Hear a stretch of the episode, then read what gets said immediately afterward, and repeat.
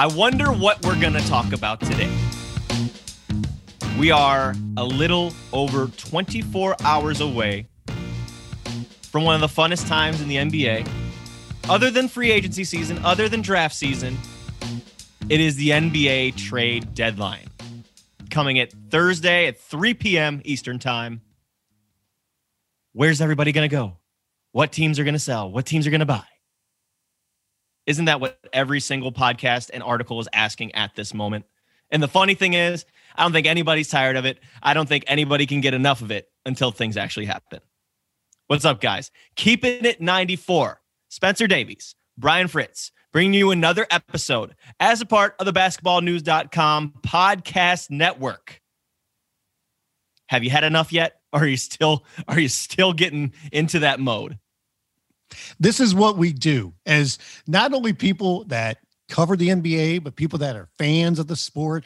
This is what we do in that we're always super excited about what could happen. It's not about what actually is happening, it's about what could happen. That's why I always talk about for free agency in the offseason, it's always the hope of what can happen with my team. And it's kind of a different kind of hope now with the trade deadline, but everybody just wants to see moves. They want to see big names. They want to see splashy names. They want to see deals go down. And, you know, most of the time, you know, it's not going to be as hot and heavy as everybody makes it out to be. But everybody loves the scuttlebutt. They love the rumors. They love the talk that's behind it. And they want to see if anything is actually going to happen. And, you know, we're sitting here about 24 hours before the actual trade deadline, and there's plenty of rumors going around. Yep and we've talked about this for the last three podcasts. We've been the trade deadline podcast for everybody to listen to. Uh, the funny thing is, is during the season, I usually hate this stuff.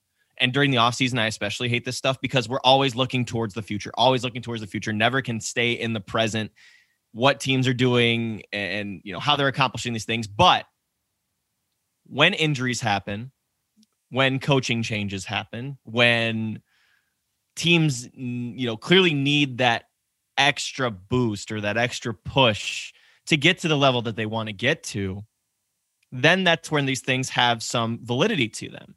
And these these talks and these rumblings have some validity to them. So we're going to have a whole list for our listeners to hear us kind of you know break down the the most positive rumors uh or you know the most uh you know talked about rumors i guess you could say and um, it'll be similar to our podcast uh, from a, a couple weeks ago when we were coming out of the All Star break, and we just hopped right onto the trade deadline stuff there. And what and what do you know? Some things that you know that that did go down, uh, like Trevor Ariza, we mentioned before. Um, you know, we're going to have a bunch of of buyout candidates coming out of this deadline. Um, so there's going to be plenty of names on the move. They might not be the flashiest or the sexiest, but you could see names like you know Hamidou Diallo who got moved from the Thunder to Detroit um, recently. Uh, you know, like th- those types of of moves are going to be plentiful. So, what was the uh, minor move the Clippers made to open up a roster spot? Uh, they just tri- uh, traded uh, Mfiondu Kabengele over to the Kings, I believe it was. Yes. So they opened a roster spot there. Um, and that sounded alarms. Everybody's like, what? What could yep. the Clippers be doing? Who are they adding? Oh my goodness, something's going down. Creating some flexibility. I, I always love cap flexibility. That, that was a running joke that I had when I worked in sports radio that we always said the hottest free agent going every year is cap flexibility. Yep. Yep. No, I I I agree. And it's really important to be able to, you know, not be penalized uh, or have to wait till a certain date uh, to sign an extra guy on a 10 day or you know whatever contract because that's what the clippers were hamstrung by and now that they're you know not in that cap trouble anymore they're allowed to sign guys or trade you know for multiple guys to take up rocks, roster spots so i do agree with you time. though that there is so much talk when it comes to free agency and potential trades rather than talking about the now because there, there, there's so much people don't talk about games as much as they probably should because No, the games are all. why we watch this. It's fun and everything, and too much. And it's not the NBA is not the only sport that's guilty of this. Probably the most guilty It's of the it, most though. popular sport that's guilty of it. Yes, and that everybody. It seems like there is just such a heightened awareness about it when it comes. To handshake to, happens after a game, and Yeah. there's the eye emoji. Oh, Lamelo's going to the Lakers because Right. he because he, 'cause he shook LeBron's hand or something stupid like that. Yeah, Like, I mean, just just the the trade talk and the free agency is is just so overblown, rather than people talking about the the actual action that happens on the court and you know why we like sports and why we love the NBA. Yeah, it's it's exhausting through uh, an annual period, but when it comes to around the deadline time, I admittedly do get excited for it. I get And- and excited. same, you same know, goes I for free excited it. agency Yeah. and the draft, all that stuff. When it's time, I get excited for it. But when it's the only thing we're talking about, I just kind of loathe the, all the conversations and the rumors and all that stuff. I- I mean, I'm I'm as guilty as anybody, and you know this because for anybody that uh uh you know is in our Slack or whenever I'm putting together our little topic sheet for the podcast, and I'm just rattling off like a bunch of stuff that's and I don't even have to look it up. It's like off the top of my head because I'm following it so close, and you could do that too. But it's like there's just so much stuff that I'm rattling off, you know, and, and little little nuggets that we drop during the week in Slack and stuff like, hey, has anybody seen this? Doesn't this kind of look strange or does, did you hear about this one yet you know so there's there's plenty to always talk about No question. All right, before we get into all of these little nuggets uh, and rumors and rumblings, whatever you want to call them, I am on Twitter at Spin Davies. Brian's on Twitter at Brian Fritz. I am on Instagram at Spin Davies, and he's on Instagram at It's Brian Fritz. And once again, we are a part of the basketballnews.com podcast network. Make sure to go check out our website. We've got so much good stuff going on- right now uh, player features, uh, interviews, firsthand perspectives. Uh, and, and not to mention too, uh, because it's deadline season, we have roundtables going up every day until the, the trade deadline. And we've had two come out already. We have another one coming out on Wednesday evening. And then right before the deadline there on Thursday, we will have our last one. So there will be four of our roundtables just kind of surveying our staff and getting their thoughts and what they're hearing around the league. So make sure you go check that out. and i All got right, a Brian. feeling that and i don't know this for a fact but i can guarantee that yourself and alex and some other people are going to have some special coverage right around the nba trade deadline especially if some deals go down Perfect. Yeah, no, that's a perfect segue too. Uh, that I forgot to mention. On Thursday from noon to four Eastern, we will be on live Twitter. We will be streaming uh, a, a live live uh, a live stream, and it will include myself, Alex Kennedy, Nekias Duncan, Imana Don, and Matt Babcock. So make sure you go and check us out there. We're going to have some guests popping in and out. Uh, and we're going to just be reacting in, in real time to the rumors that are coming out and and whatever trades may happen.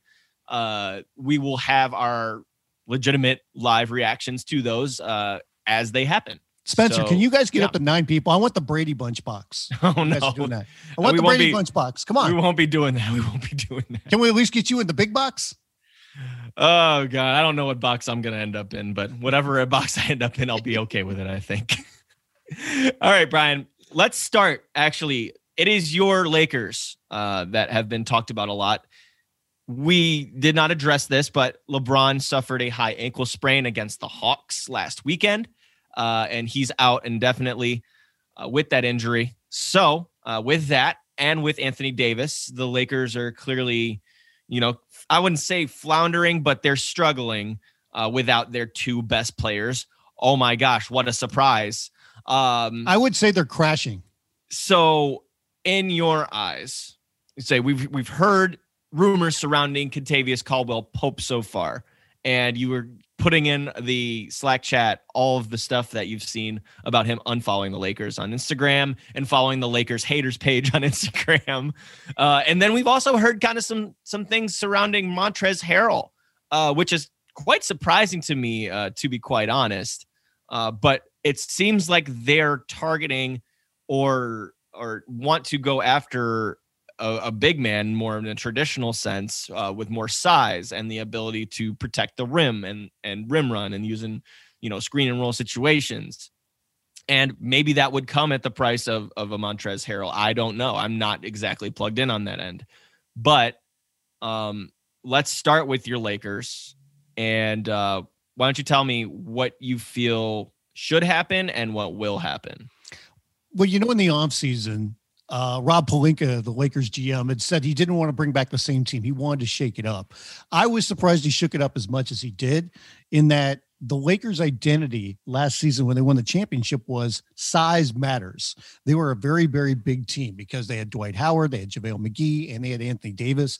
And obviously, you know, McGee lost his minutes and, and Dwight to some extent lost minutes when it came to the playoffs and when it came to shortening your rotation and um, just different matchups that you're going to have. But with that, the Lakers had a certain identity because of that size and also what those guys did off the court because last year's Laker team was very, very close. And I was surprised that they didn't try to run it back a little bit more, that they made those moves, but they wanted to sacrifice a little defense for some offense. And that's why they made the move of getting Marc Gasol and they got Montrezl Harrell. Um, I I was and I and I look at it now and I almost wonder, not necessarily if they have buyer's remorse, but it was such a drastic change. And we'll have to see what was going to happen for the playoffs for this team because, like I said, they're sacrificing some defense, and I think you're seeing that now. And you know, when it comes to to Harrell, they're having to depend on him a lot for offense because LeBron is out, because Gasol is out, because Anthony Davis is out. Um, that being said, I'm not overly surprised that he might be mentioned in trade talks. And I don't know if he's going to be moved. And I kind of say no, but I'm not surprised simply because it's all about getting to the playoffs and what the matchup's going to be there. And I don't know if they look at him as being a great matchup because they can make up the offense if, if Davis is healthy and, and LeBron's healthy. So they need interior defense, and that is not Harrell's specialty. Plus, you know, Lakers going to be running into a huge payroll problem coming up next season because, um, you know, Kuzma deal hits. Um, Anthony Davis's new deal hits. They got to pay Schroeder. They got to pay uh, Caruso if they want to keep him. If they want to keep uh, Talen Horton Tucker, they're going to have to pay him, even though he's a restricted free agent. But you know he might demand ten million dollars a year or more, and they would have to pay Montrezl Harrell if they want to keep him. So it it could make some sense that they want to make a move now. And the other part of this too is I think the Lakers feel very very confident that they're going to be able to add at least one big when it comes to um, guys that get let loose here. Okay. You know, from all the right. contract. So I think I think they feel very confident. And the and all the talk around the league is that the Lakers are getting Andre Drummond, that he is going to get bought out and the Lakers are going to get him. They're not going to find a trade partner. There's already talk that Brooklyn has said, you know, we've got Blake Griffin. We're not as interested in, in Drummond. Not to mention Nic Claxton. Good right. God. And then and then Drummond is out in LA right now training.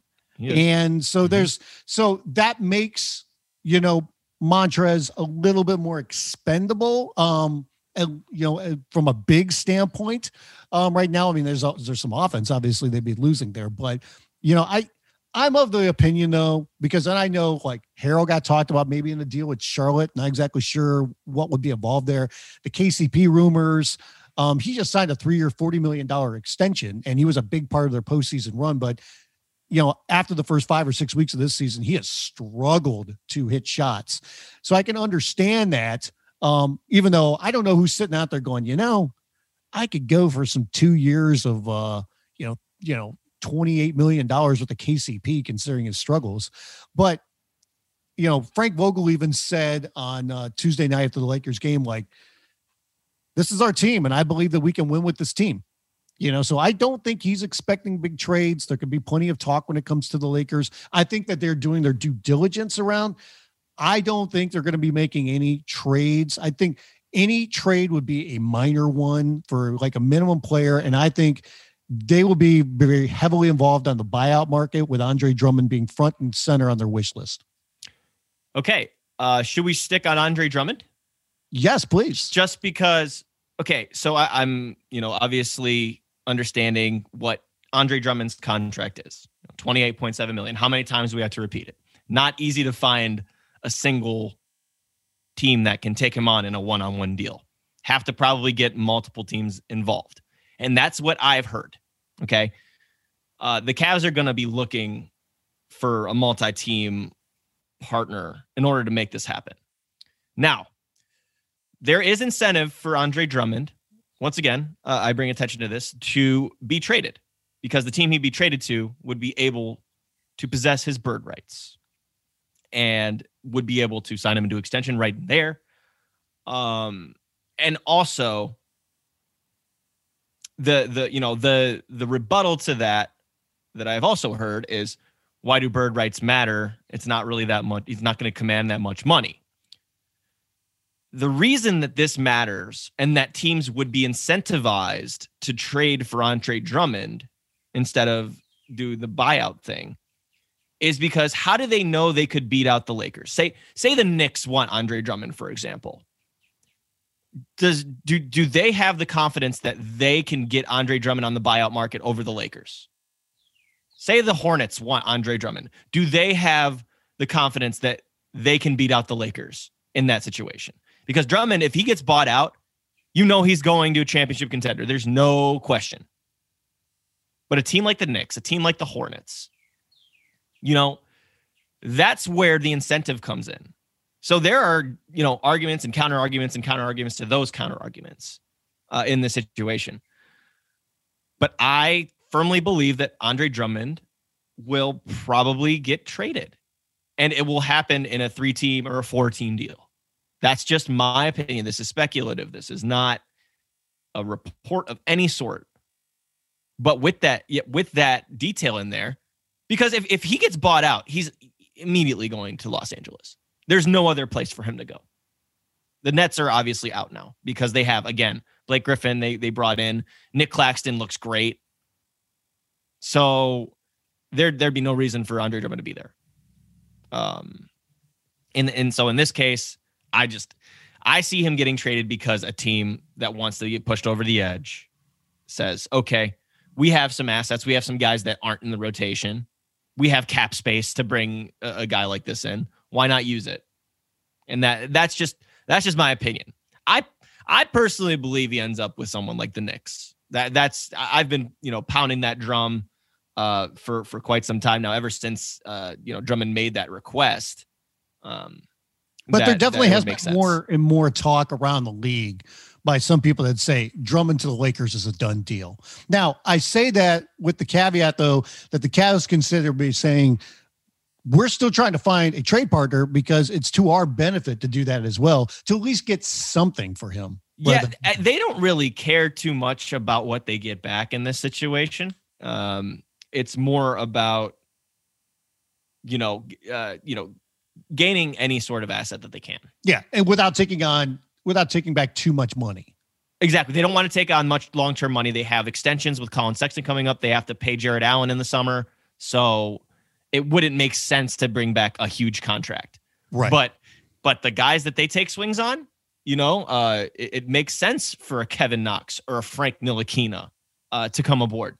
Those players that don't have a spot in their current rotation or could use a change of scenery makes sense. And you know, beknownst to my understanding, the last two years, Koby Altman's done something that none of us have expected, right?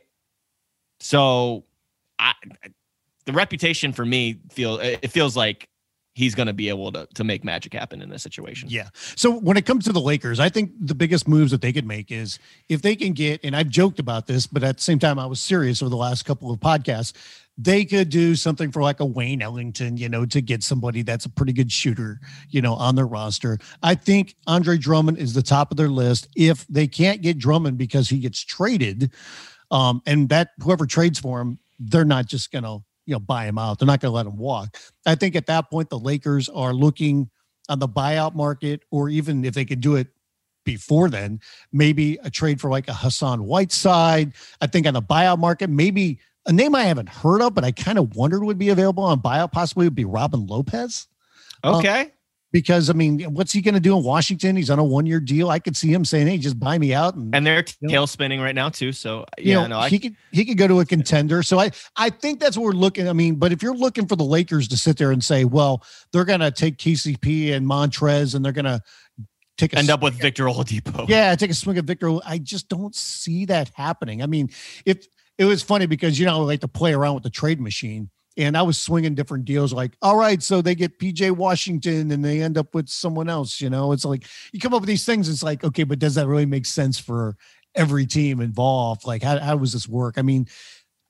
If there was something that was there that made sense where the Lakers said, okay, this helps us in the now, plus it helps us money in the future, I could see it. But I, I just doubt it. I, I think the Lakers are like once we get LeBron back, once we get Anthony Davis back, we will be fine. The difference is instead of being a one, two, or three seed in the West, we're going to be the six, seven, or eight seed, and we're going to possibly have to do the play-in tournament. Oh and Oh, but it, but it, I mean, The I- we I- believe Lakers. I can't. There's no way Oh, I can yeah. deal with that. I mean. I could eh, not deal with that. Here, here's the thing that I wonder about when it comes to the Lakers, okay? Because I think everybody's going to have all the confidence in the world if they are healthy come the playoffs when it comes to their chances of getting into, you know, of still winning a championship.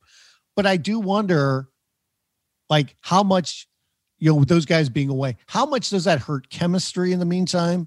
And how much does it hurt confidence? Because we always talk about, like, when a star player is gone, other people have to step up and they, they're asked to do different roles. And if they're asked to do that role and if they feel comfortable in it or they start um, picking up their game, that's a good thing for when the star player comes back.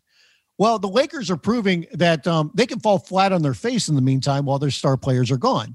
And that's what we've seen so far. And I'm getting to a point where I'm starting to go, hmm, what is the longest losing streak a team that's won a championship has ever had in the same season? Because the Lakers are going into a free fall and they've got some tough games coming up. I mean, there's there are some games that are easier, and they they have to win those games now if they want to make sure that they're you know above an eight seed at this point. Um, and I don't think anybody's going to be surprised if like you know they go five and ten over the next fifteen. That might be a positive the way that they're playing right now.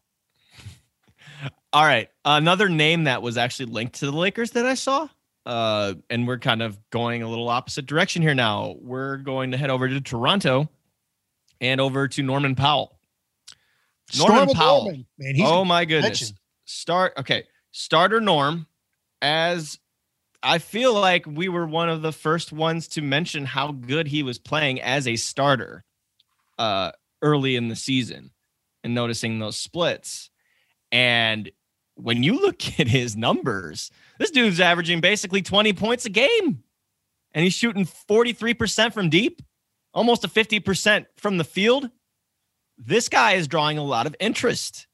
So, that said, do you feel like because the Raptors are also doing their own free fall and have lost, I believe, 10 out of 11 now?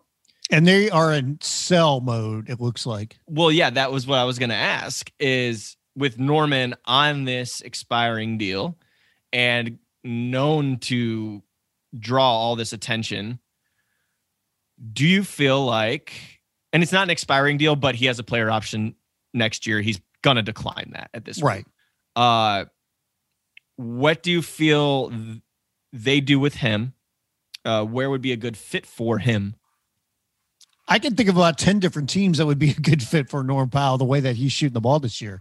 I think it just comes down to the appetite for said team to um, want to pay him in the future and make sure that he will want to resign because I, you almost want to have that assurance if you're going to give up quality for Norm Powell. I mean, otherwise, I mean, you don't want to give up too much for a guy you know is going to walk. Like, how much do you think he's going to get on the open market next year? I At mean, least 15, right? He's look he's looking at at least 18 to 20 to me. Yeah, that's a, that's what the would way he's thinking. playing. Yeah. Yeah. So, so I mean, you you've got to be able to say, hey, he's going to stay, and we want to pay him that money. Um, but I mean, if he keeps playing at the rate that he's playing at right now, um, I think there's a lot of teams that would be interested in him. I mean, uh, yeah, the Lakers could be tied to him, but I mean, I think the Nuggets would be a good fit for him. Um, I, I could probably run down like ten different teams. I mean, say who can use a you know, who can use a guy who can shoot and play decent defense and is in the prime of his career, right? well, you know, thi- he great. he doesn't have that much size. So you're looking at someone who's who's a, a basically just a straight up shooting guard, right? right. Um But there, and- but and- there's not a lot of shooting guards, like pure shooting guards in the NBA these days. I mean, so I mean, there's there's plenty of places that would be interested in this guy, um, and are interested in him right now. It- it's that. funny because like we hear rumors about him, like the Raptors are definitely going to trade him. That's been kind of the room, but like I don't think there's really been any teams exclusively tied to him yet. Yeah. But I think any contender would be interested in him. I agree. I think I think he'd be a good fit in Dallas, and that's just me talking out loud. Yes. I I I, I feel like Dallas would be perfect for him. I don't know. Um. Okay. So sticking with the Raptors, uh, Kyle Lowry. That's been the popular name. That's been probably the most popular name outside of Victor Oladipo, and I'm sure we'll get into Victor Oladipo as well. But Kyle Lowry, uh, he is pretty much certain to be moved at the deadline in some way. And uh, the Miami Heat and the Philadelphia 76ers seem to be those top options. But uh, it's being reported uh, around the league. I believe it was Keith Pompey of uh, the Inquirer that said that wherever Kyle Lowry goes, he's expecting a two-year, twenty-five million dollar extension per so, year.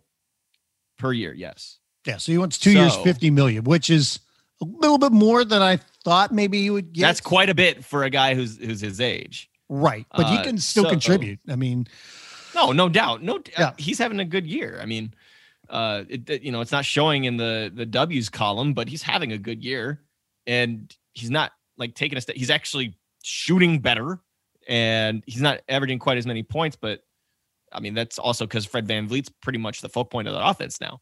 right. Uh, so Kyle Lowry, between those two teams, where do you pick? And is there another team that should throw their name in the hat? Well, the Clippers would love to get into that, but they, they don't have the assets for it. They'd have to get a third team, and I still don't think they have the assets for it. I've said Philly all along. Um, he lives in Philly. Nova uh, in the kid. offseason. Yeah. Mhm. So, well, here's the thing, though. He lives in Philly in the offseason, but he's super tight with Jimmy Butler. And um, by the way, the Raptors are playing their season in Tampa, which is, you know, just a couple hours down the road from Miami. So um, I've I've said Philly.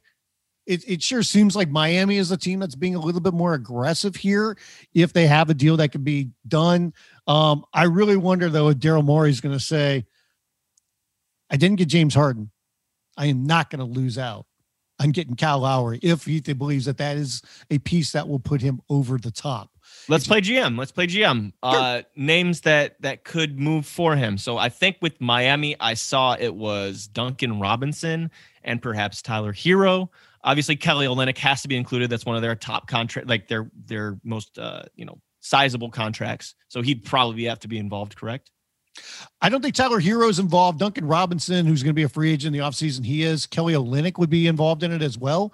And then um, I think either Precious, Preston Chua. Yeah. yeah, or um, or uh, KZ Okpala, Mm-hmm. Yep. They- one of the young players. Yep. one of the young players would be involved in that. And then they would they'd have to try to include the picks. Like they might have to do a secondary deal to get a protection off a first round pick that the Thunder have as well removed. So Yep. there's there's different things there. So that would basically be the piece that they would be going with. And then if you're Philly, um, I think that the guy that that Toronto would want in that deal is somebody they do not want to give up, and that's Tyrese Maxey. So it would be a piece around him, and then Danny Green would be involved and, and other Yeah, you would have to make the numbers work there. Right. So I I think the Sixers have a better stomach if they said we'll give you Thybulle, but we don't want to do Maxey. Remember, they didn't want to do Maxey in the deal for James Harden. So so now you're telling me you want to throw Maxey in for a deal for 34 year old Kyle Lowry. Yeah. Right. Mhm. You know, so um I think that's where we're at. And I think it could get to a point where there's a game of chicken where Miami offers, you know, their package, you know, that has one of the younger guys as Duncan Robinson and, you know, trade assets to, to match it up with Olynyk or um, maybe Iguodala gets involved in that. And then, you know, Toronto goes back to Philly and goes, so this is what Miami's offering. If you want to top that, it has to include Tyrese Maxey. And then it comes down to Philly saying, we're not going to do that. Or, okay, we will uh, bite our lip hard and we'll throw them in. They don't have the money to make it work, but I would love to see him in Milwaukee too.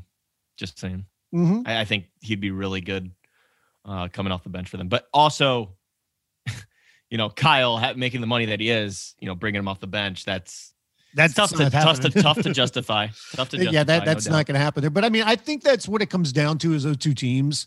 Um, I've said Philly all along, so I'm not going to change, but it's starting to feel like Miami is the team that's a little bit more aggressive. So that would have Philly possibly looking elsewhere. Maybe they get involved in the Norm Powell. Maybe they would get involved in Lonzo ball talks because, and I'm sure we're going to get to that, but there's plenty of teams that are interested in Lonzo. And I don't even know if we really have a good read and how aggressive the Pelicans are in shopping him. Like, do they want to? It, it seems like Let's, they're let's get there. Let's get there. Yeah. Screw saying let's get there. Yeah. Let's actually talk about it now. Yeah. So I, I think the Pelicans are like split I think there's some people within their organization say Lonzo's a great fit next to um, Zion. We're going to keep him, but we have to pay him. You know, coming up next season, it's going to be something around 20 million as well. Yep. Or are we going to cash in on him right now because there are plenty of suitors that are interested in him?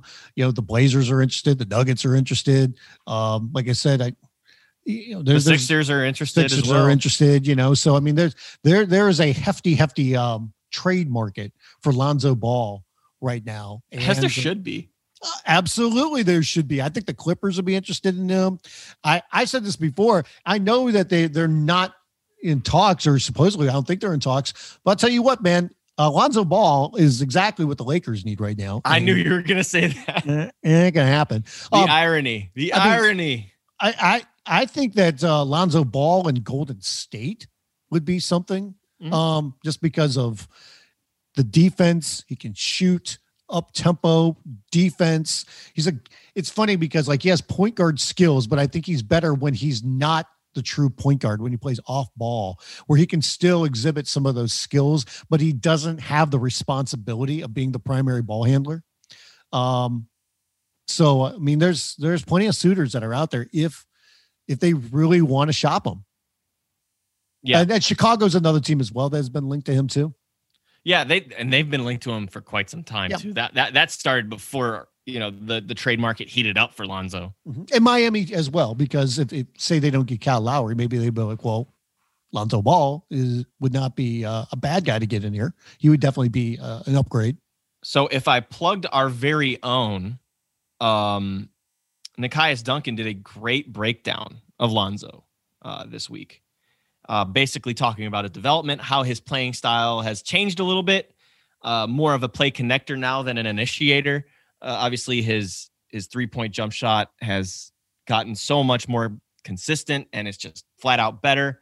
Um, speculatively, he mentioned the Memphis Grizzlies, the Miami Heat, and the New York Knicks as some some teams that could make sense for his skill set. Again, this is speculative and this is just thinking from his own brain. The teams that he's actually been linked to, we mentioned, and uh, the Atlanta Hawks is another one that we did not talk about. But uh, those three teams that he feels would be a good fit for his skill set. Um, so make sure you go check that out on basketballnews.com because it was a really good job. Um, but Lonzo is in high demand. We know that. He is. I I'm of the belief that I think the Pelicans are going to hold on to him, but he is in high demand. Like I said, mm-hmm. I think he feels like he's just such a good fit. He's flourished there. Like his game has come around. The shooting coach there has really changed his shot. And um, I don't care what his dad says. Um, he's a good fit there next to Zion. He really is. And I, I, guess it just depends on what the Pelicans look at this and saying, let's sell high on this guy rather than and and save our money for other things that we have to do. Yep. Let's do the role reversal here, Brian. You pick out one of the subjects and ask me. Oh, how about perennial uh, we're talking with everybody and we're dipping our toe in the water and we're gonna make a deal and we don't make a deal boston wait Celtics. wait. Wait oh, i was gonna say don't say the name. I could have i could have guessed it like jeopardy. Well, i could have said that you could have your orlando magic would have been a correct answer there as well but man i don't know. I don't know. Uh, this team is is maddening. Um, you know we had heard some random things about brad stevens and the indiana hoosiers uh, if that doesn't show the the direction of where the franchise is going, I don't know what does. Can we call them um, team turmoil at this point? God, oh golly, man, I, I have no idea. You know how it's gone south so quickly. Um, it's it's because of you know the the ISO ball. It's because of the the injuries and the COVID protocols, and and it just kind of all meshed together. But at the same time, I'm looking at it and I'm like, okay, Jayson Tatum missed like seven games. Like this is a this we're we're well into halfway through the season, and that should not make a huge difference. That should not make the difference that it has made. Uh, nor has you know Marcus Smart missing out for that chunk of the season. Big deal, yes, absolutely. Um, but should this talented of a team be under 500? By no stretch of the imagination. Hell no. Hell no. So they've had all kinds of problems behind the scenes, like missing Marcus Smart, who is a team leader and kind of the, the glue on that team has really hurt them. Tristan Thompson has not panned out the way that they had hoped this year. And plus, he keeps missing games due to protocols. He's, you know, he's not going to play again tonight. So we're taping this on a Wednesday. Um, so there's all kinds of problems there because they thought that he was going to be like a missing link on this team when it comes to bigs, and he has not been that. I mean, it, it's just kind of frustrating from their standpoint.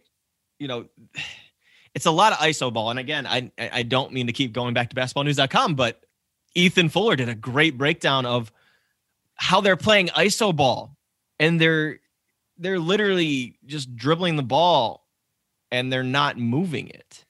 And one of the the culprits of that is one of their best players, and that's Jayson Tatum.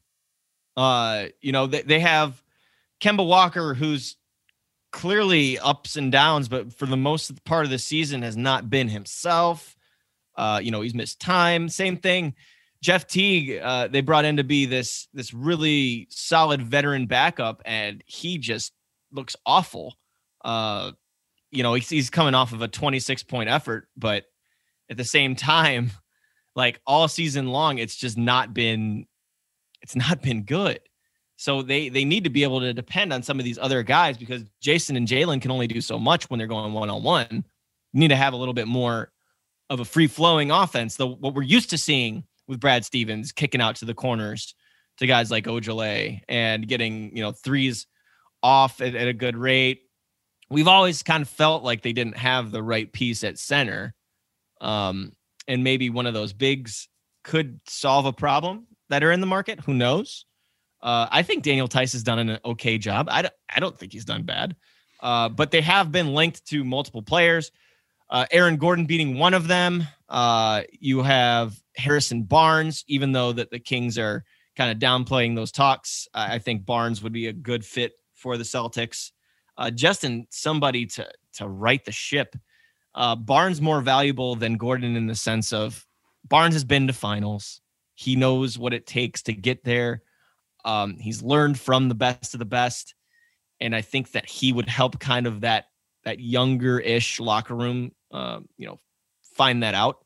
Uh, and I know that was supposed to be Tristan Thompson's job. Um, and and Tristan's remember this is Tristan's first season that he hasn't been a Cavalier, so that adjustment is probably something in and of itself mentally uh, if he's not doing the right things, uh, you know, off the floor, I don't know. I don't know. I'm not certain of the situation over there.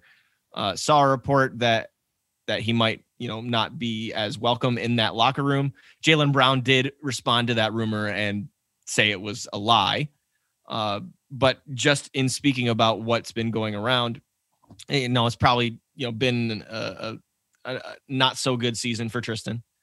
Um, but a guy like a Harrison Barnes, I think, could really turn things around there. Uh, just from a let's cool it, guys. We have a lot of season left, uh, and on the court, somewhere where I think Barnes is completely underrated, uh, just as somebody on the block, able to do really well with his matchups, um, stretch the floor, score the ball, get to the line. Like he's he's a really underrated player. And I think that p- people don't talk about him quite as much because of where he was picked and the expectations coming out of college. But I think Harrison Barnes would be a really good fit uh, for that Celtics team. Aaron Gordon, I don't know. Um, on this front, I, I don't know what Aaron Gordon is. Maybe that's because he plays for the Magic and, you know, they have a certain style. They're very defensive oriented. They're not an offensive powerhouse, nor have they been since he's been there. Um, so I'm not really familiar with what his capabilities truly are. One night I'll see him go off for 36 points, and the next he'll have 12. Um, you know, rebounding uh isn't like his you know best suit. Uh, you know, defensively he has the size and has the switchability. Um, you know, he's a better shooter now, uh, and he's been working his tail off on that end.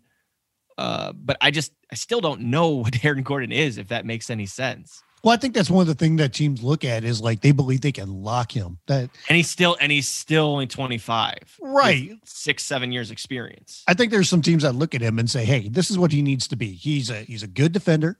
He's a guy that could probably defend four positions on the court. Let's let's focus on that. Let's get him out in transition where he can finish. He can use his, his athleticism. He's a guy that can be a good screen and roll guy. He's a guy that we don't know have necessarily have to run plays for, but you know, he can shoot, you know, when needed. Um, different things like that. And he hasn't been utilized in all those different ways down in Orlando as much. So I think there's some teams that that feel like if we get this guy, we can truly play him to his potential. But that's what it's been so far, his potential. But you know, when you talk about the Celtics, I mean, the word is that it would take two first round picks. I'm like, that's a lot for a guy that we're still talking potential about, you know? Like, and would Boston considering how many times that they've held back when it comes to offering, you know, picks, would they really offer that much? You know, when it comes to an Aaron Gordon, I, I'm I'm with you when it comes to Harrison Barnes. I think he would be a fantastic fit there, but it sure sounds like Sacramento is not going to let him go. And then the other I name that why I how many times do we have? Because I don't know what, what, what are the Kings. I don't I don't know what the Kings. Oh, and, and, uh, and, and, and you know standings um, right now the kings are 18 and 25 uh, that would put them 13th in the west. And they would be what like seventh seed in the east?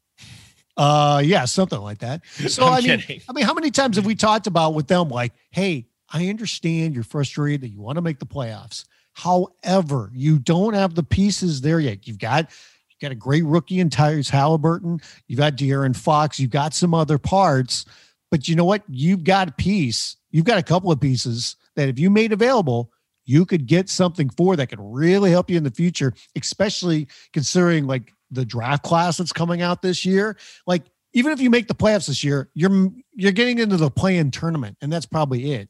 You know, maybe maybe you win that and then you get smoked in the first round by the Utah Jazz. So, or the Phoenix Suns, by the way. So, um, you're not going anywhere. And I know there's something about, well, they at least want to get that experience. I'm like, but you can, you have value on your team that you can get something for. So put this guy on the open market because you can get a lot for Harrison Barnes, but they just don't seem inclined to do that. So it, here's how it goes with me for the Kings. If you're not going to put Harrison Barnes on the block, then do something with Marvin Bagley.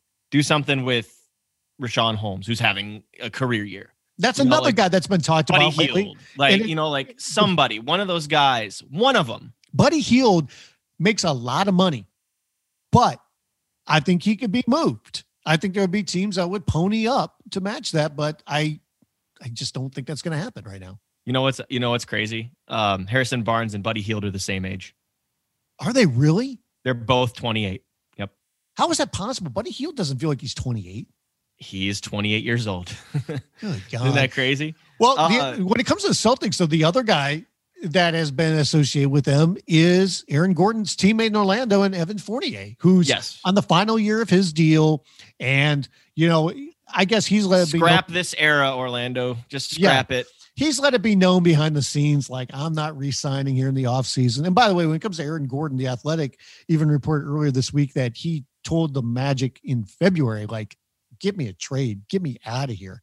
So, you know, Orlando is, like we said before, one of those teams that every year we wonder, is this going to be the year they actually trade some of their guys and they don't? I think they're going to trade both of those guys. I'm not, you can't lose them for nothing. You can't. You I mean, can't. Fournier has to be traded, and it the smoke signals are too strong right now for Aaron Gordon not to be moved. I mean, Gordon you could talk about the Celtics. The Blazers sound like they're they would love to get him. The Nuggets have talked about him um, as well. I the Nuggets have also talked about Fournier as well, and that would be a he would just come right back home. Yes. So I mean, mm-hmm. they're they're suitors for both those guys. I, I think that they both will be traded. It's just um what is going to be the fit and how aggressive is Boston going to be? There's there's been some talk that Boston has tried to put together a deal where they wouldn't have to use their big trade exception, but there's multiple parts that would go into that, but it would also be for both Fournier and Gordon. Interesting.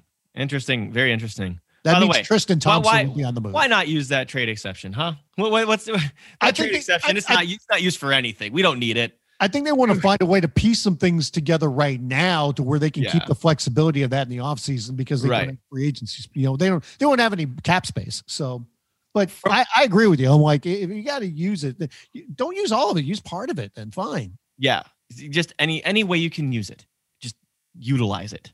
Uh, I believe for one of those deals that was rumored with Aaron Gordon or Evan Fournier going to Boston, I don't know which one it was, but one of them had Marcus Smart going to Orlando. Yes, which and that's another point of contention supposedly in Boston because there are some people that have said, "How dare you put Marcus Smart in this deal? Like, what would that do to the locker room here?" Oh, it would it would be very killer, but at the same time, you look at the contract and you look that he's going into the offseason, or not he's not going into the offseason, sorry. He's got 2 years left on the deal.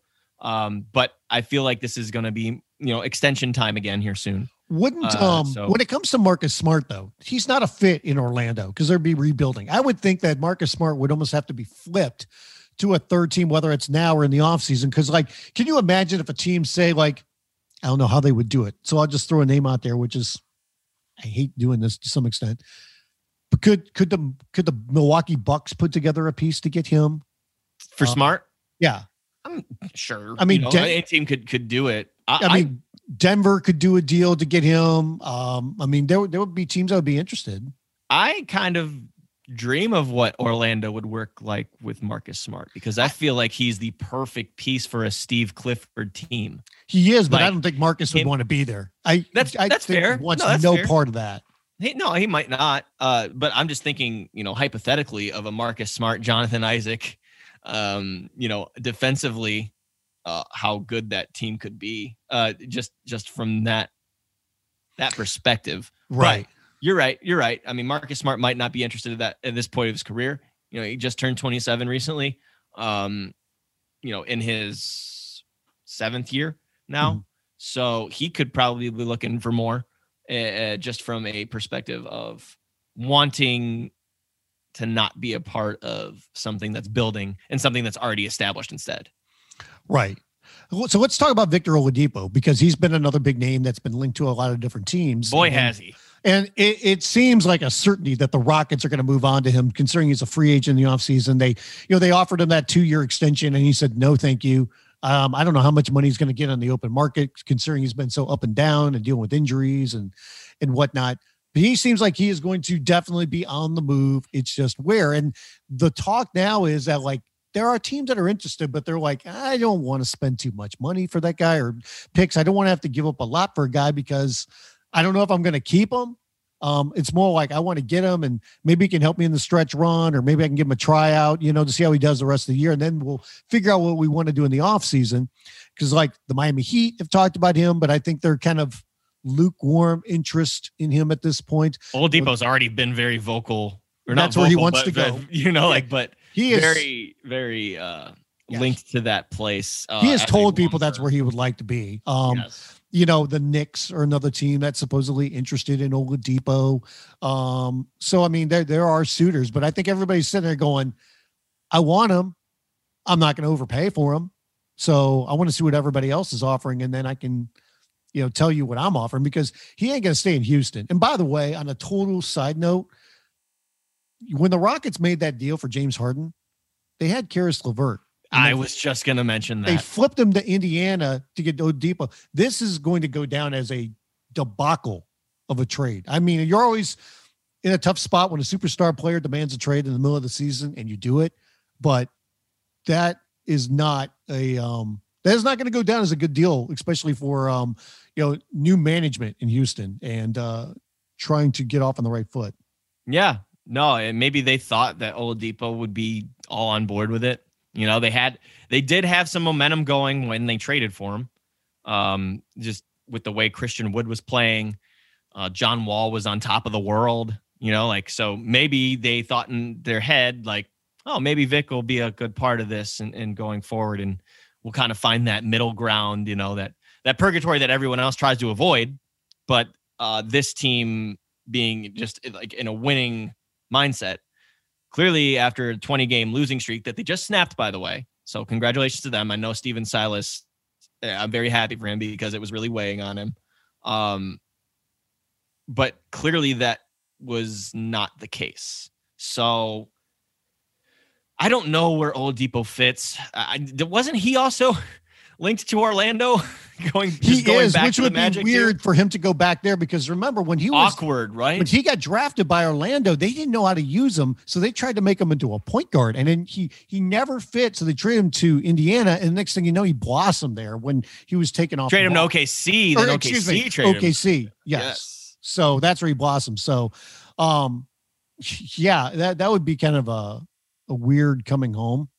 Very weird. Very awkward too, I would think. Let me talk about another point guard that his name has come up, and I don't know how much I believe this because we talked about the Pacers and there was some smoke being thrown around them, but there has been some more talk about teams at least being interested, and that's Malcolm Brogdon.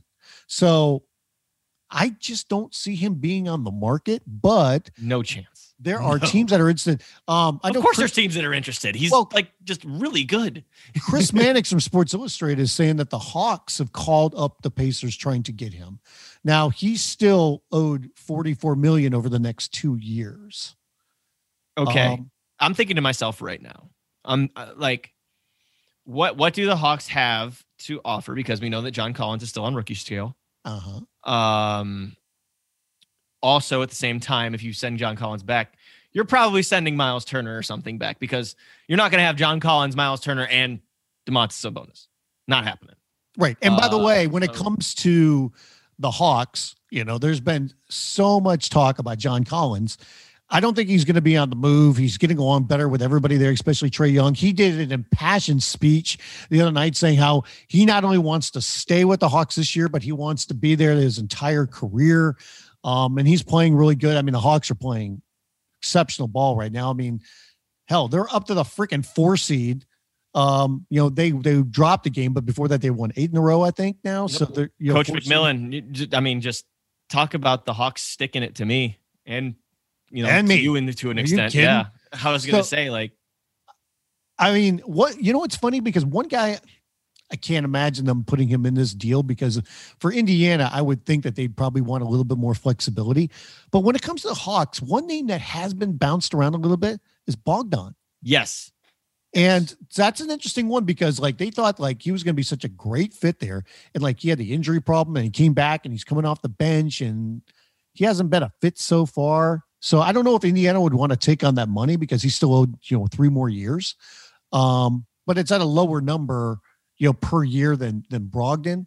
I I don't know what trading Malcolm Brogdon would accomplish, so I highly doubt that. But man, if if he became available, and I know he's had injury problems, but man, he'd be coveted around the league. I mean, you can get a a bevy for him, I would think. Oh, absolutely. It just he's just a very smooth player. He's a really good defender. The um, Lakers would be going, I know we can't trade a pick until 2027. Take 27, take 29, take Schroeder. I just you know, take see. THT like that. I think they would. That's the only deal they'd make THT available. And that had to be some sort of leak from the inside. Yeah, I have I mean, no idea how that. The one guy, yeah, the one guy that seems like could get traded by the Pacers is Aaron Holiday, who's kind of fallen out of the rotation, and you know he might have some value around the league. So I mean that you know because he's not making much money, like that could be a spot where maybe the Clippers get involved because they're looking for point guard help. You know, uh, yeah, I'll throw yeah. you. By the way, when it comes to point guards, I'll throw you a cheap one out there that I think could get interest in either LA team. Austin Rivers. Okay. Yes, and we know that Thibs has not played him uh, right. since the acquisition of Derrick Rose. He's not uh, making big quickly. Money. Yeah. Mm-hmm. So no, I could, right. I could easily see him being on the buyout market or uh, well, I mean, you don't have to give up that much to trade him, so I think they would probably try to to do that first, obviously. But um, I'm I'm looking up his contract right now because I saw it the other day, but I think it's like three million, and like only next year is partially guaranteed or none of it's guaranteed. Um, Jeez. yeah, that's what it is. He's it's um he's making three point one. He signed a three year nine point nine or three years, $10 million deal, basically. But the next two years are not guaranteed. Okay. Got so, it. So i mean, that, that could be something where, you know, he could, he could get moved on the cheap. So Yeah, that's no, that's a good option. Because think. nobody's talking about him that much. And you know, when it comes to Clippers and their hunt for a point guard, I mean, we can sit here and we can talk about, oh man, they Kyle Lowry would be a great fit, or man, they get Lonzo Ball for another ball handler. But you know, Ricky Rubio is somebody that's been named to him. I think they would have to be a third team because Ricky's making some money this year. he is. He's making quite a bit. yeah, George Hill has been talked about, and I guess the George Thunder Hill's a little easier to, to go for. right. And I think, I, I think that the Thunder are going, man. George is available for a second round pick. It doesn't cost that much, you know. Come on, let's Come pony up. on with it. Come, Come on, with we- it. you know we could use here in OKC another second round pick. You know, um, so uh, you know the picks. they they've talked about you know Al Horford, but I don't think he's going to be in the No, move no. he- in the money, and I think OKC likes him just kind of Yeah. as a a mentor kind of guy there. Sure. So yeah, George Hill makes nine and a half, and then next year's only partially guaranteed. So um, you know, he's going to be had for you know, I think he he feels like he's going to be on the move. OKC does not have a track record of buying out guys, so I don't think that's going to happen. Um, the only other interesting name that's kind of been out there is Lauri Markkanen, I think. And Mm-hmm. if Chicago really wants to, I I feel like we we uh we've talked about him before. Love talked about that and we're still just kind of like there's something here and he's young. Right. I mean, you got to pay him, you know, but like, and he's had injury problems, but you, with his, There's definitely something here. Like would, would you rather take a chance on Aaron Gordon or Lauri Markkanen? Lauri. Me too. Uh, even though this year they're shooting uh, comparable from deep, I think Markkanen is more. Uh, he's definitely not more athletic, but he is younger by two years. Um, Mhm. he is somebody that can score consistently. He rebounds just as much. Mhm. Uh, he's probably got the deficiency on on the defensive end. I think Aaron Gordon wins that battle, but it just I guess it just depends on your team need. Uh, I Yeah. would take I would take Markkanen because, and if you want to bring up the injury history, fine. But has Aaron Gordon not had injury history too? I feel like he's on and off the court as well. So Right. I And- feel like it's comparable. I think And- it's not that big of a, a gap. In Markkanen, you don't find seven footers that can shoot like that and can run up and down the court like that and move as easily as he can. So there's, there's a lot of different things you can do with him. So, um, by the way, we haven't talked about Brooklyn, and it seems like you'd think like they're all done with their moves unless they get buyout market, but they do have one tantalizing contract that's out there, and that's Spencer Dinwiddie, who Yes. who can he, you know he can opt out of his deal next year. Um, he makes was about 11, 12 million dollars, but Mm-hmm. he's out for the rest of the year. Well, that's not true. The He's Nets, out for the regular season. yeah, the Nets will tell you he could come back later on this year, like very late or for the postseason. But um, you're not counting on him probably until next year. But that's something because Dinwiddie is liked around the league as well, and rightfully so, that they could get another piece for. And that's you know we talked about Norm Powell, like like the Nets need more offense, but that that has been talked about like a, a Dinwiddie for Powell That would deal. be a great move for Toronto. Yeah, but I mean, I mean, what what other teams are sitting there going? Let's invest in the future a little bit and let's trade whatever salary and let's get Spencer Dinwiddie in here. Yeah, um, it's a good question. Who needs? Uh, well, I Who needs a good combo guard? Like I said, I guess not for this year. Good Atlanta for next year. Sure, Atlanta. Um, Charlotte. nah, there's too many guards there right now. Yeah. I'm sure though- the Clippers would love to get them, but the Clippers aren't giving up assets because they're in the win now mode. Golden Uh, for State. the future, for the future, for the future, for the future. Would you that's a like tough a. Would you like a Kelly Oubre for Spencer Dinwiddie? I mean, that I don't think that makes sense for Brooklyn though. I don't think Kelly Oubre is a good fit there. I don't think so either. I, we didn't even talk about him, but I think he could be Gonzo here too. I mean, I like how right Steve. Kerr talked him up, going, he's coveted around the league. Milwaukee. I say Milwaukee again. There you go, Milwaukee, Oh man, this is Philly. now you got me. Now you got me. Spend, I mean, not, Brooklyn's not making a deal with Philly right now, but No, I mean, no. that, that, that fit would be pretty good. No, hundred percent. Um, yeah, no, I think we've named off quite a bit. That's a good By the question. way, though. I, but but Spencer Dinwiddie should be coveted. Oh, absolutely, absolutely. So I mean, outside of any players, we'll look to the buyout market. We we talked about you know Drummond. You know, um, oh by the way, we haven't even talked about JaVale McGee. Who I think could be traded as well. I don't think he's going to be bought out. I mean, you you have a better grasp on that. Hey, from what I understand, uh, the only way he's getting moved is by trade. If Yeah. he doesn't get traded at the deadline, he's not getting bought out So buyout guys, because Yeah. because the Cavs locker room really appreciates him. Um, Yeah. he's having a good time right now. Uh, just he's a great locker room freely guy. playing. Yeah. um, mentoring Jarrett Allen, mentoring the young guards. Um, he's been a really good presence there, and uh, yeah, from my understanding, uh, if he's not dealt, that he's not going anywhere. Yeah.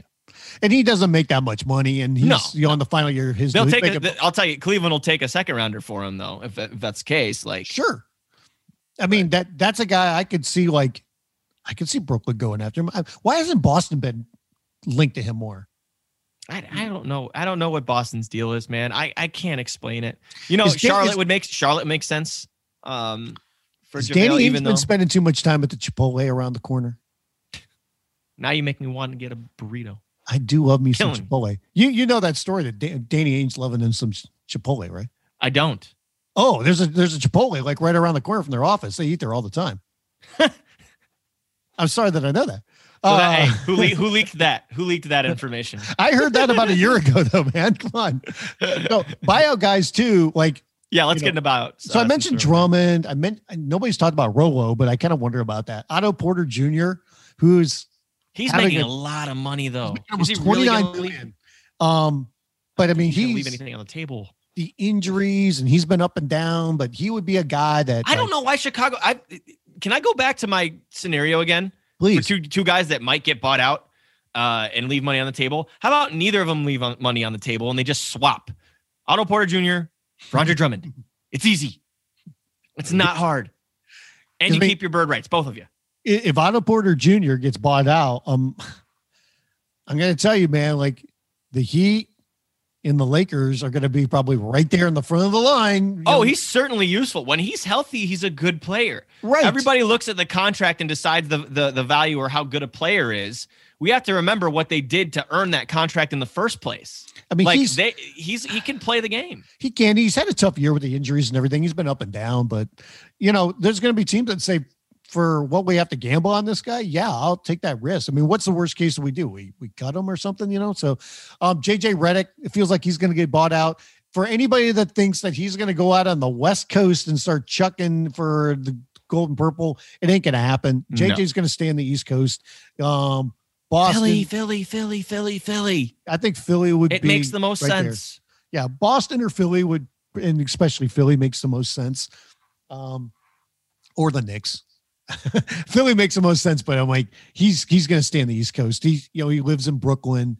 Um, I don't know if he would go there. I don't know if he'd be a great fit there. I mean, hey, you can always use more shooting, but um, I think they've got their bases covered in the backcourt when it comes to shooting. Um, so Philly would probably be the fit there, especially if they made a deal and like Danny Green got traded. Yeah. then then he would be a nice addition there. But um, let me just without recapping any of this, let me ask you this because we're sitting here a day before the deadline. Lowry traded or not? Traded. I agree. Oladipo, Traded. yes. Gordon,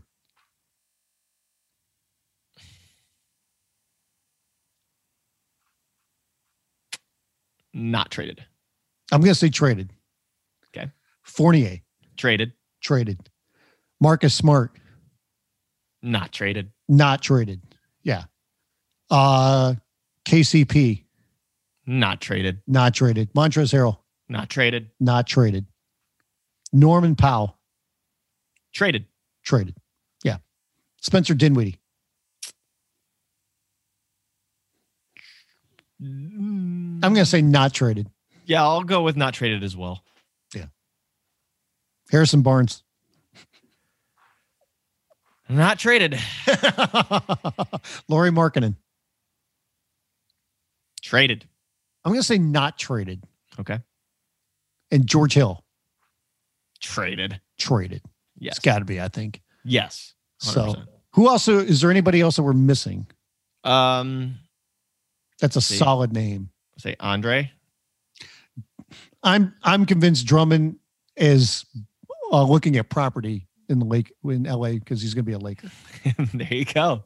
Him- I still, he- I still think, I still think Altman pu- pulls a rabbit out of his hat. I don't think that just- he's getting ready to call Dennis Schroeder and say, "Who's your agent?" Because I know you just bought property out here.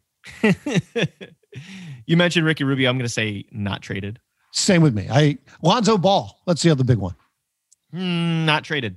Yeah, I'm going to say not traded as well. I mean, he's going to get a lot of interest, but some reason I just feel like he's going to be sticking around. I'm going to go ahead and say no chance in hell any of those Pacers we mentioned are traded. The only one I can see moved is Aaron Holiday. That's it. I was going to say uh, between Sabonis and Brogdon. Yeah, no. Sabonis. It'd be insane to do they that. would be insane. That be would insane. be absolutely. May, the the closest person they could possibly trade is probably Miles Turner, and that's because of the the fit or whatever that they've always talked about with Sabonis. But at the same time, right. doesn't seem like that's happening. And I think there's a better chance of Vooch being traded from the Magic than there is of Sabonis being traded by the Pacers. There you go. And I don't think there's really any chance that Vooch is getting traded. All right, that is- that wraps up the deadline talk. Uh, just a few things to also want to mention. We already mentioned that LeBron suffered a high ankle sprain, and Bede also suffered a, a tough injury uh, a couple weeks ago, and he's been out.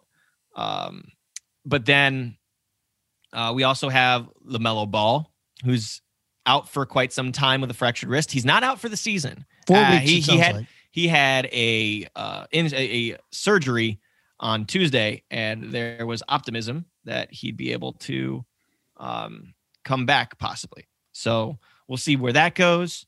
Um, you know, I I hate you know talking about this as a result of that, but uh, rookie of the year, uh, obviously in question, maybe um, with Tyrese Halliburton and Anthony Edwards uh, on his on his heels. Um, I'm sure we'll get into that after you know deadline and buyout season is over and stuff next week. Same thing with the MVP race. When we mentioned LeBron and Embiid being out, you know Nikola Jokic, Giannis Antetokounmpo, James Harden, Damian Lillard, and Luka probably a part of that conversation now. Luke again- is killing it, man. He's back in the convo. Oh, he's back. He's back. He's back. Uh, but those are things we can talk about at the uh, next podcast. And by the way, the word in the Lakers locker room is that LeBron will be out for a month. For everybody that says his superhuman powers that he has, he'll come back somehow from this high ankle sprain after. He's still Gumby. I don't care what he said. I I don't care. He, he is still incredible, but the the word around the Lakers is that he will miss a month. Anthony Davis will be reevaluated on Friday, but I think the earliest that he comes back is two weeks because he would still have to ramp up. So I think you're looking for two to three weeks before Anthony Davis comes back, and then you're still looking at um, about four weeks before LeBron is back. There you go. That's from that's from the super Laker fan himself. So you Mm. should believe it. I'm gold mining for info all the time. All right, let's get ready for it. Trade deadline. It's on Thursday at 3 p.m. Eastern time. Let's get to it. It's going to be a fun, fun day. Once again, we are going on a live stream on Twitter, Twitch, Facebook, and YouTube. Basketball news. Make sure you're following us. That's going to have me, Alex Kennedy, Nekias Duncan, Amanadon, and Matt Babcock. We're going to be talking and reacting about every move and every rumor for that four hour period. So make sure you go check out our show. Uh, it's going to be a good time. This podcast, by the way, a part of the basketballnews.com podcast network. We've got 10 other great podcasts for you to listen to, including this one, The Rex Chapman Show.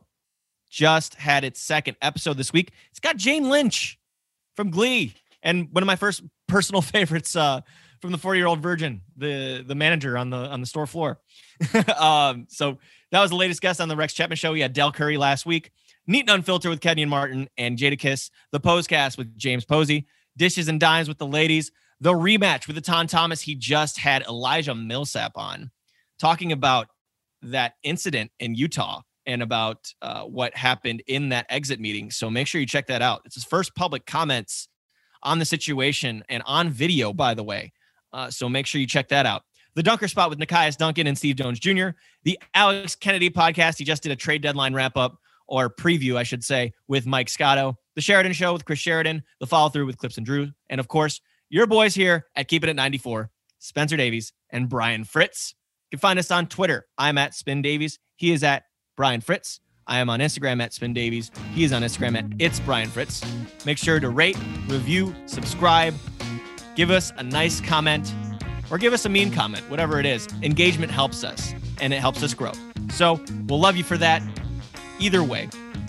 And until the trade deadline and buyout season come to a close, we will talk to you next week